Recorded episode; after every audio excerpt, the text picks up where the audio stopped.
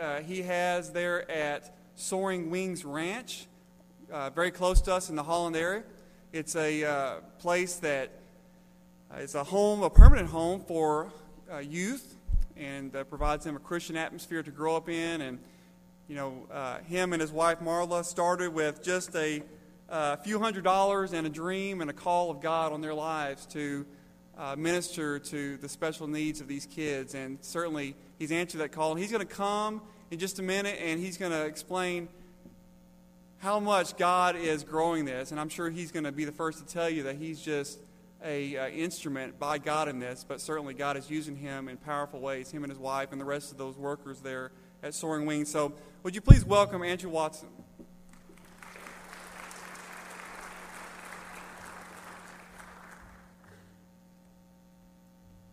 Is an honor to be here today to share with you about God's faithfulness.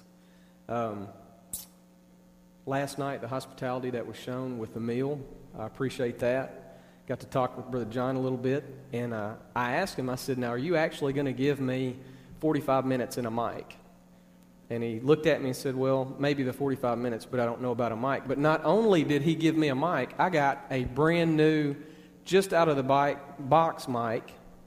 And I went in there and I shaped it to my face. So this is the first time that's ever happened whenever I came to go to somewhere to speak. But guys, this morning, I stand here a very blessed man.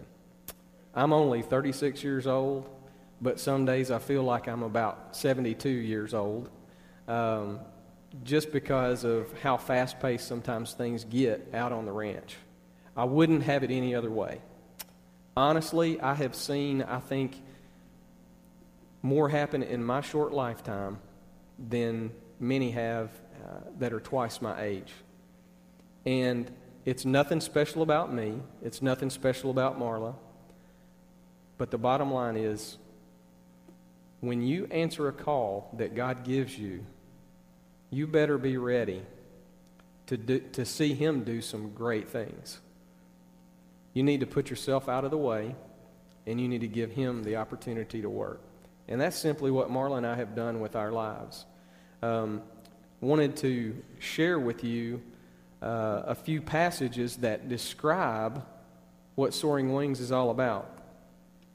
James 1 27 says, Religion that our God our Father accepts as pure and faultless is to look after orphans and widows in their distress and to keep oneself from being polluted by the world.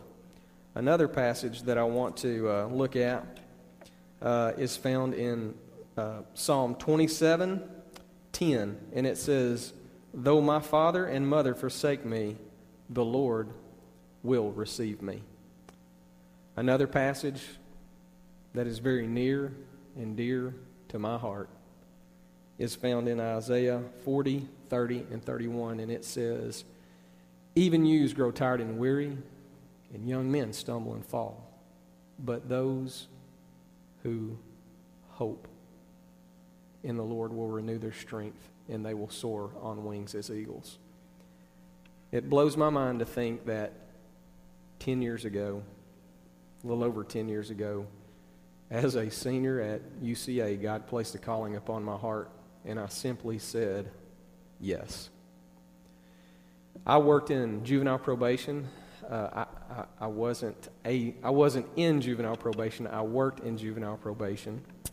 And uh, I, I was not in community service. I worked with community service. And what I saw there literally shaped my life. Um, I had a lot of people that were telling me, you know, if you get in this juvenile probation bit, there's a high burnout rate, very low pay, long hours. Uh, I don't see you lasting very long in doing something like that because you are such a driven person. And um, for whatever reason, I felt like I still needed to go in that direction, and I'm glad I did. I was the first intern at community service, and I worked in their day school program, and then eventually worked with the caseworkers. And at that time, what I saw were kids that just simply needed a chance. Um, these were kids that came from broken homes, um, drugs, alcoholism, prostitution, you, you name it. I began to see it in that little short year that I worked with ju- in juvenile probation.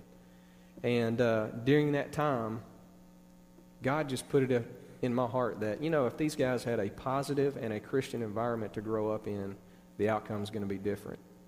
So, sitting on a bench in front of the UCA Student Center, I accepted that call. And I said, God, I know that you're placing on my heart to start a children's home. And when the timing is right, that's what I will do. And later on, I began to share that dream with Marla, and uh, we were dating at that time. I had no desire to further my education because I was one of those kids who wasn't even going to go to college. But as I shared that dream with her, I told her, I said, I want you to, you know, pray about this because we are getting close, and it's not going to be an easy lifestyle.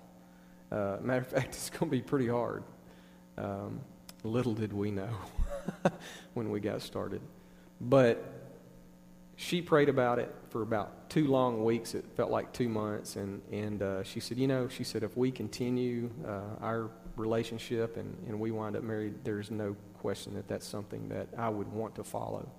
And she said, God called me a long time ago, you know, as a teenager into missions, but I just didn't really know what it was. I just said that I would, I would go and I would do. And so after that, God opened up the door for me to go to uh, Mid America Baptist Theological Seminary. And that was very much life changing because they're all about missions. I had, I had witnessed to maybe two people in my life, uh, was scared to death to witness. Um, and that's one of the core things at Mid America is you have to go out on the streets and you have to cold turkey begin to witness.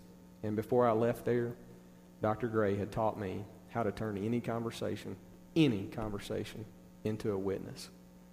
And I got my degree in Christian education with special emphasis with children because I felt like that's what we were fixing to do is we were fixing to educate children about the love of Christ. And not only were those children going to be educated, but I had to be able to teach my staff how to share Christ with those children. So just for the record, I got out of my master's program before Marla got out of hers, and I actually started later than her. I like to remind her of that many times.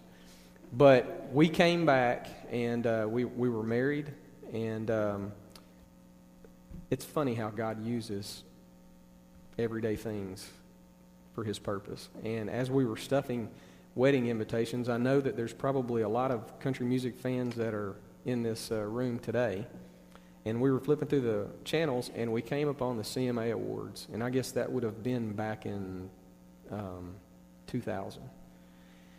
And the dream that I told Marla about was right there on the CMA Awards. The singing group Alabama was being recognized with the Minnie Pearl Humanitarian Award. And one of their favorite charities was a place called Big Oak Ranch. And they showed a little video clip about Big Oak Ranch. And they played that song, There Are Angels Among Us. Well, then when you looked up, there were like over a hundred, I think it's around a hundred children that were up on that stage that was given Alabama that humanitarian award. And one of their guys spoke, and uh, he was a former child at that ranch, and he had furthered his education, and at that time was the development director for uh, Big Oak Ranch. And I just lost it. I started bawling, and Marla's like, "Are you okay?" And and uh, she might have thought I was getting emotional about stuffing the wedding invitations, but that wasn't it. And I said, You know, yeah, I'm, I'm fine, but that's what I'm talking about. That is what we're going to be doing someday. I had no idea what I said was going to come tr- uh, exactly true. Um, we had an opportunity. We went to visit Big Oak Ranch, and we were just asking them, what does it take? Asking John Croyle, what does it take to start a ranch? And that visit turned into him offering us the position to come there and be relief house parents and train. And so for a year and a half, he said, I know what you guys are going to do, but I want to invest in you. I want you to be relief house parents for us, and you can soak everything else in like a sponge before you leave. So for a year and a half, that's what we did. We loved on 80 plus boys. We were in and out of um, nine different homes. And um, we had an opportunity to get to know the staff and the house parents and work with them and learn everything that we possibly could about starting a ranch. Well, where the rubber really met the road was when we came back to Arkansas. We had $800 in an account, and um, we added it up um, when we started looking at land and homes and infrastructure and everything that we needed. And as best we could tell, we needed about 2.1 million to be debt free, and that's what we committed to be was debt free. And again, when God calls you to do something, be obedient and let Him do it. And uh, we looked for about nine months for our property. We finally found that property. Um, the only problem was we were $400,000 short of what we needed. We had 30000 to put down. We needed 400000 We had signed an option to purchase, and we had 18 months to raise $400,000. We get down to the last month, and we only needed $217,000. That's all we needed. And of course, the board's looking at me. We're talking, and I'll be honest, we talked about plan B through Z. And there's really only one plan, and that was plan A. And one night I couldn't sleep, and uh, I got up and I drafted an email and I sent it to, I didn't consult with anybody. I just sent it to everybody. And when they opened it, each person got that fresh email and it just simply said, guys, we said we were going to trust God. That's what we're going to do. That's what we have to do. We're not going to borrow money. We're not going to come up with any kind of structuring to make this thing happen. Well, the last week of that month of October was October 2004. Um, we, or the last week, we needed $150,000. So from Tuesday to Friday, that amount went down to only needing $15,760. I'll never forget that amount. And uh, I might forget my last name, but for some reason I can remember numbers. And the contractual deadline was on a Saturday. And we knew that the closing hadn't been scheduled, so we knew we had a little bit of time. But we had prayed, Marla and I had prayed that night that God would just wipe this thing clean. What a legacy this was going to be for all the kids that came of just how God started this place and how He provides for this place. And so the next morning, Saturday morning, sitting in my recliner, um, one of the reasons to this day that I still like to keep a cell phone strapped to my side is you never know who's going to call. And uh, I got this call, and it was from uh, some donors that had already given twice, very sacrificially. And they had been on vacation. And when, uh, when they asked how much we had left, they said, Oh, that's nothing. That's nothing compared to what we started on needing for this place, we'll take care of the rest. You just let us know. And uh, when we got the closing schedule, we let you know we let them know uh, when we were going to close. They had their broker overnight a check, and uh, me being young, naive, and never had done a real estate transaction, um, went to go get the cashier's check at the bank, and uh, the, the teller looked at me and said, "Mr. Watson, I know you're needing a four hundred thousand dollar cashier's check, but." Uh, there's only one problem, and it's a pretty big problem. I said, What's that? And they said, Well, all the checks have not cleared yet. It's going to take a few more days for the checks to clear. And God just happened to put the right VP in the right place at the right time. And I, as I talked to that VP, that VP said, I know what you're doing. I know a lot of the people that have gotten behind what you're doing. You will have your check before you leave here today. So, all the way to Little Rock, I was looking down at this cashier's check I was looking up and down, up and down, and I was just thanking God for what was in my lap. And, and I've still got the carbon copy uh, of that check. And we went, we closed. Well, that night, I had a meeting with Mount Vernon and Olo Water guys. And I know I asked them to do something that they had never had asked before. And I said, hey, if I can come up with the materials, will you guys uh, dig and install our water line. We need infrastructure, and we don't have the money for it. And uh, after a rather uh, heated discussion, that board unanimously decided to do that. And the next day, I went and I talked to a guy that uh, sold water supply stuff for uh, municipalities. And um, he said, Let me get this straight. He said, You've got the land, and you've got these guys that are willing to put the water in, and um, he said, You've got guys that are willing to do the gravel, guys that are willing to do the road uh, work on that. And uh, I'll tell you the story later, but You've also got the first home committed? And I said, Yes, sir. And he goes, You need water supplies. He said, I'll provide every one of them. He said, I'll provide it. I didn't even have to ask the guy. I thought, man, Lord, you made that. You made that a lot easier than it than it could have been. And uh, and so I left there, and uh, you know we got we got started with that, and we had uh, before the ranch was even paid for. The story that I hadn't told is I was supposed to go and meet with a with a guy named Ross Rideout. Uh, they own Rideout Lumber, and I was just supposed to meet with him for just ten minutes. Just hi, how are you? Well, uh, a power outage occurred when I went in his office, and um, I had him captive. Uh, he kept asking questions. I was watching his body language. And two and a half hours later, I walked out, and he, he had committed that they would donate all the materials to build uh, our first home for girls. And um, everything that they sold in their Conway store is what they gave uh, to build that home. We already had a group of builders that were going to help, and all kinds of other people that were discounting and, and cutting cost on, on the home. And so that one, for all practical purposes, was committed. And then we had a sweet person that um, donated $350,000 for uh, the, the boys' home. And the gist of it was I, ta- I approached them after I found out about them. Uh, her son had contacted me and said, Hey, you, you might want to talk to my mom. She's looking for something philanthropic to do in memory of my stepdad. He loved ranching, he loved children, and he loved the Lord.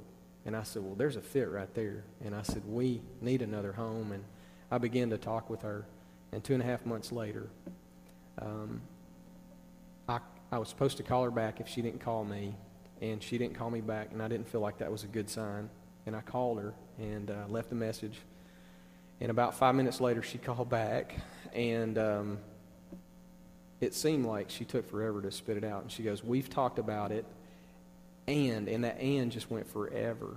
And she said, "We are going to donate the 350,000 to build that home." I just about wrecked my car that day, and uh, we continue to see God provide out there at that place. I am constantly reminded who's in control. Our daily bread, guys, that passage when you talk about give us our day Give us this day our daily bread. It has a whole new meaning for me since I've been doing this. Literally, on a daily basis, I'm walking the ranch and I'm asking God to put soaring wings on people's heart so that our daily bread will be provided for. And He has not missed one time. We have not ever lacked paying a bill. We have not ever lacked providing uh, salaries we have not ever lacked providing anything that needed to be provided out there. Has it ever been close? Oh, if you could only see sometimes. It's been close. But what's really neat about it is, is those times when it's been really close, out of the blue, lump sum comes in. Big lump sum that covers months. You know, those kind of things happen. And, and I get to see that on, on an ongoing basis. And we currently have two more homes under construction. We've got a group of volunteers and um, suppliers, people working together to build home number three. And uh, the felt paper is going on right now. Um, and then the other home is going to be built in memory of a girl named Whitney Atkinson. Many of you probably know uh, Whitney's family. She tragically passed away in a four wheeler accident and they are um, this was last year and they're they're close friends of, of ours and one of the things about whitney is that she loved the lord but she also loved children and she used to beg her parents to adopt. She would see these news stories about children that needed to be adopted. And uh, before she passed she, she kept saying hey mom hey dad let's go and get that let's go and get that kid that we read that we saw on the news. Let's go get him. Let's give him a home. And their family wanted to do something in her memory out on the ranch and they wanted to make it big. I don't really think that they were thinking that big at that time, but I knew whenever I heard that story that that's what needed to happen. And so we did this thing last year and we're doing it again this year called the Ranch Ride. And it was a, a bike ride. And uh, for those of you who don't uh, ride bikes, there's a crazy group of cyclists that like to ride, you know, 34, 54 miles on a bike with a seat that's about that narrow, and they don't think a thing about it. And what happened was there was a lot of guys that rode that raised money, and uh, the Cranes were very instrumental in that. They're, they're our sponsor there, and that thing raised over $100,000 the first year out. And so what we were able to do was we took 50000 from the crane ride and put that to kick off the home. I had no idea how quickly the money would come in for that home. Um, her dad ran our half marathon and raised probably 40 to 50,000 somewhere in that range. And so by by the by December we had $110,000 and we still needed 240,000 because one home is 350. And um, we had a, we had some donors anonymously that gave on Christmas Eve the $240,000 that was remaining for that home. And we were able to go and tell the Atkinson family that that home would be built uh, very soon and that it would be built, you know, obviously in her memory. And it, it was a sad time for them, but it was also a time uh, of rejoicing because that home is going to be used as a witnessing tool for the children that come to the ranch. Um, you know, they're, they're going to hear that story of how quickly and how tragically Whitney passed. But they're also going to hear that she knew the Lord and that when she closed her eyes, she was in eternity with her Father. And that's, that's what we want. We want our children to ultimately know that they can have a Father that will not ever leave them and will not ever reject them. So, what do we do on a daily basis? Those are the miracles that have happened, and we continue to see miracles happen uh, financially and uh, individually out at the ranch. But what do we do on a daily basis out there? Um, we have house parents in each home, a mom and a dad. Um, they raise up to eight children uh, in each home. Um, we have a boys' home. We have a girls' home. We're fixing to have two of each. Um, I, I, consider one of our uh, specialties being able to take in sibling groups. We have several sets of siblings right now. Uh, one group of four boys right now. And I count that as an honor to be able to keep that many children together, even though uh, if they're brother and sister, they might not get to live in the same home, but they get to see one another on a daily basis. And they get the same kind of training and the same kind of upbringing, even though they are in different homes. But those house parents are there to love them. And, and I look at it and I go, when I have house parents that really love them, they're going to do everything that it takes to raise them right.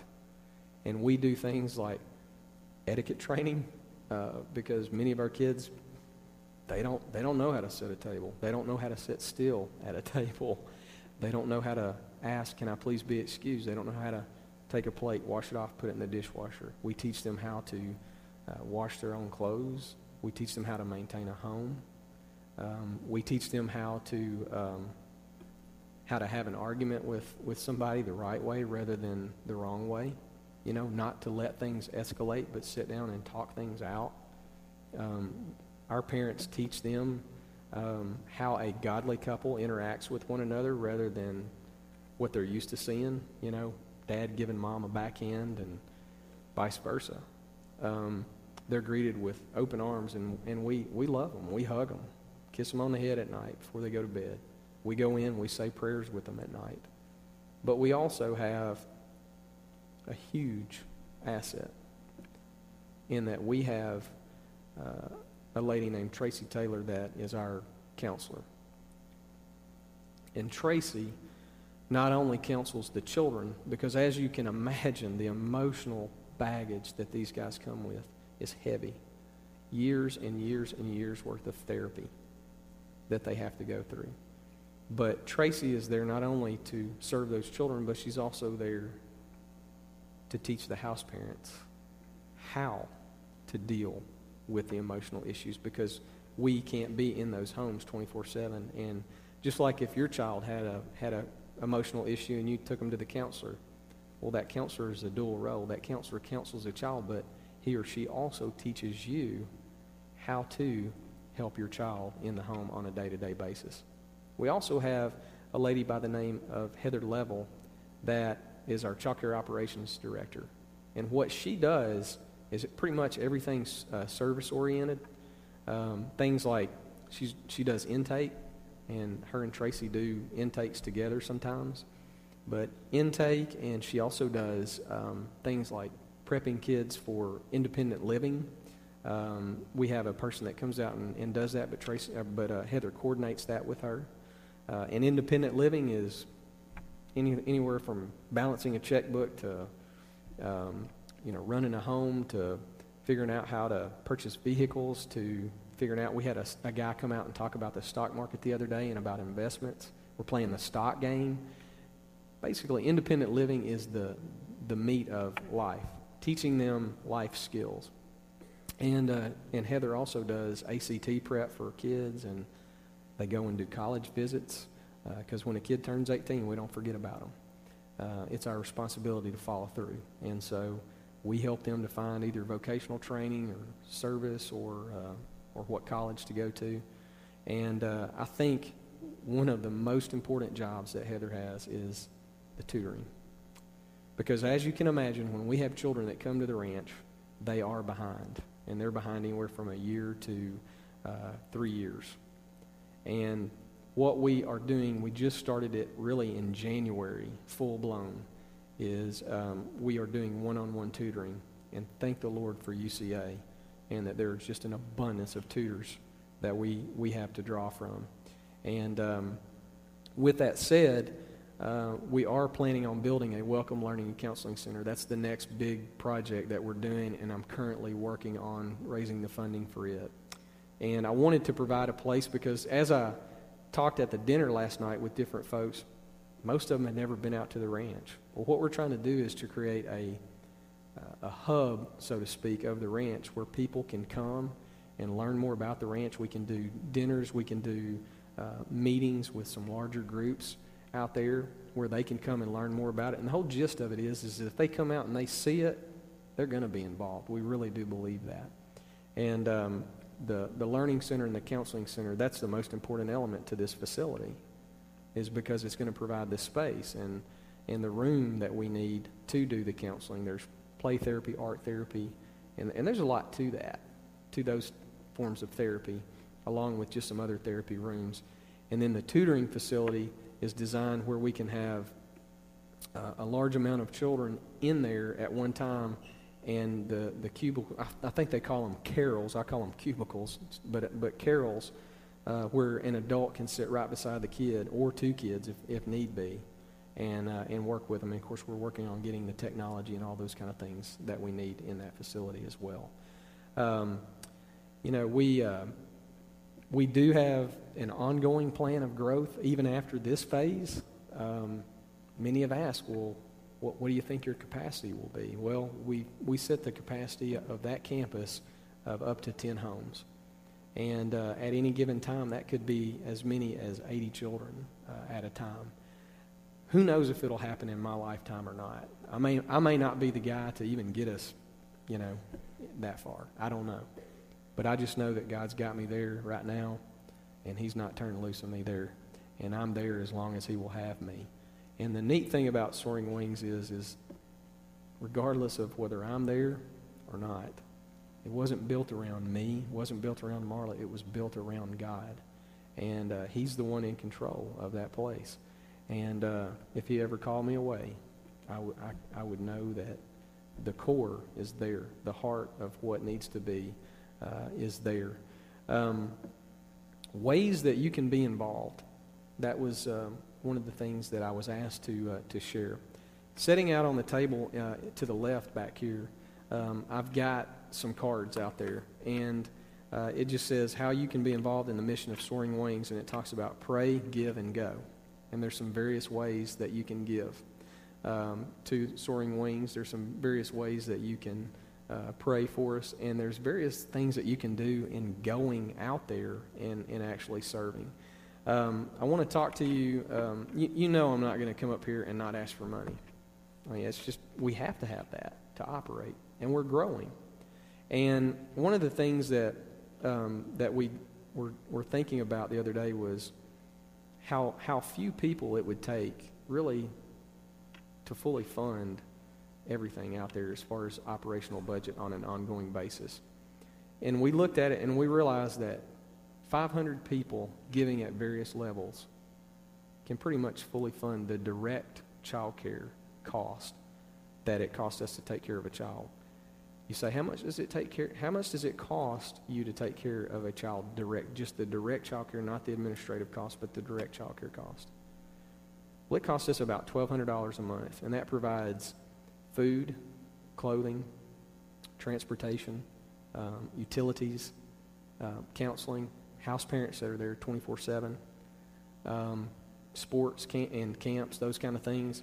Um, and when you look at it, it does not take a lot from individuals to make up what we need out there. Literally, 500 people giving at various levels can help us to get to where we need to be with these next four, with these uh, next two homes. And um, this little card right here uh, explains all about it. It's called the Faithful 500. And we ask that you please prayerfully consider joining the Faithful 500. And for those of you who are technically inclined, um, if you use smartphones, we got the little barcode on it. And if you decide to do that, it's real simple. You just click on the barcode, and it will take you um, to that site where you can sign up. You can do it auto debit, and um, you can manage that your, you know, yourself. And it's really easy. It's really simple. Um, one of the other things that I want to talk to you guys about, since you are local, um, is extended families. That, to me, is one of the most uh, important elements to what we do. You may ask, well, what is an extended family? Well, when you, I, when you and I were growing up, and we still have these guys in our lives, but when we were growing up, we had grandmothers, grandfathers, aunts, and uncles. And I don't know about you, but I got to spend quite a bit of time with my grandparents. And they actually helped to shape me into who I am today. Um, I got to spend time with aunts and uncles as well. Well, a lot of our children that come to the ranch simply do not have that as an option. They don't have family that they can that is trustworthy that they can stay with. They don't have family that will teach them the right values. And unfortunately, many of them uh, don't have a mom and a dad because parental rights get terminated. And so when we opened our doors, I started a thing called extended families. And I knew that it was a good concept but in the back of my mind, I was just kind of wondering is there enough families to do it? Well, I tell you what, there is enough families to do it. And right now, we, we have a waiting list of maybe two or three, couple people that are above what we need right now. But that's not really a comfort zone for me because we need 16 more in a short amount of time uh, when we open these new homes. And you, you ask, well, what's the commitment there?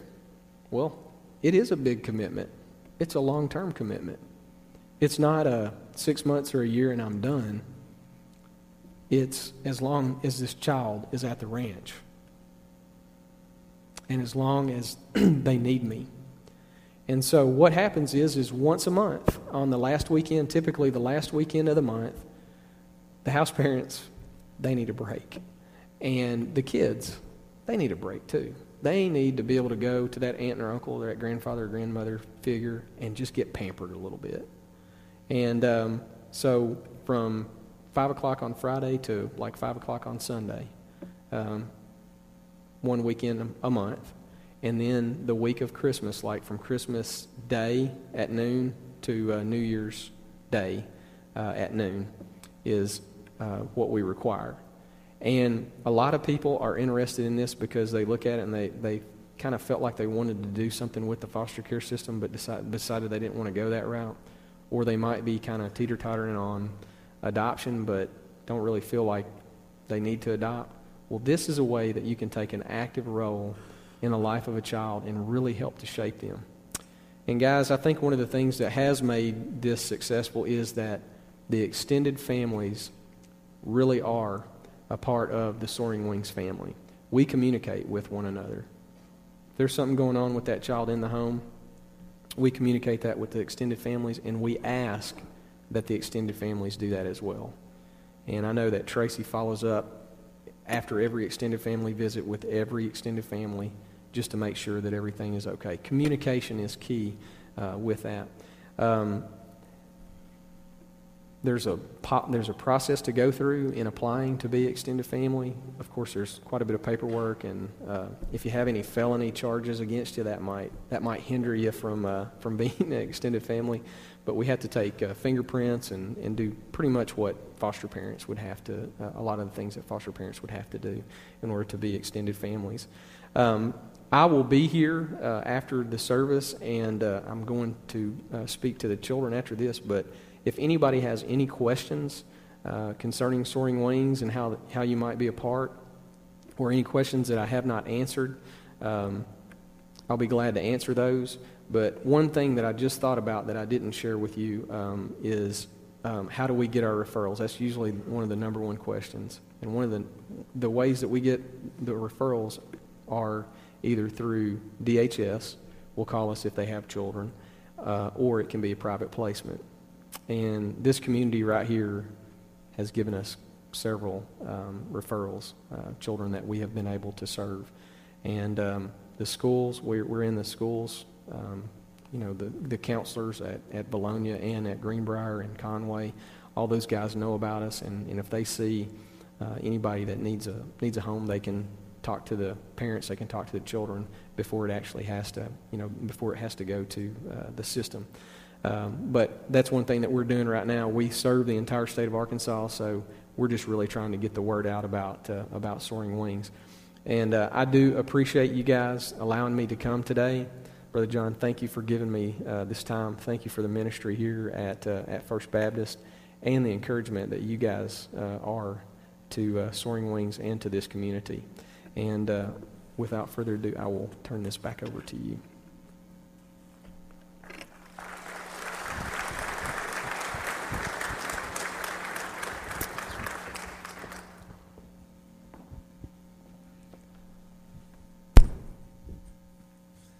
Andrew, for that uh, amazing story of God's gracious provision.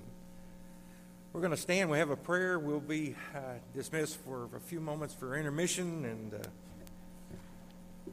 if you have questions for Andrew, I know he'd love to hear those. Let's let's pray. Father, thank you for this day and for each one that's gathered here. We we do thank you for the ministry of Soaring Wings Ranch, and we thank you for the testimony that we've heard today of your gracious provision.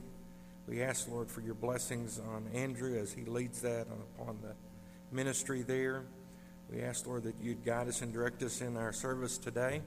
Bless every aspect of it. May it bring honor and glory to you. Ask it in Jesus' name.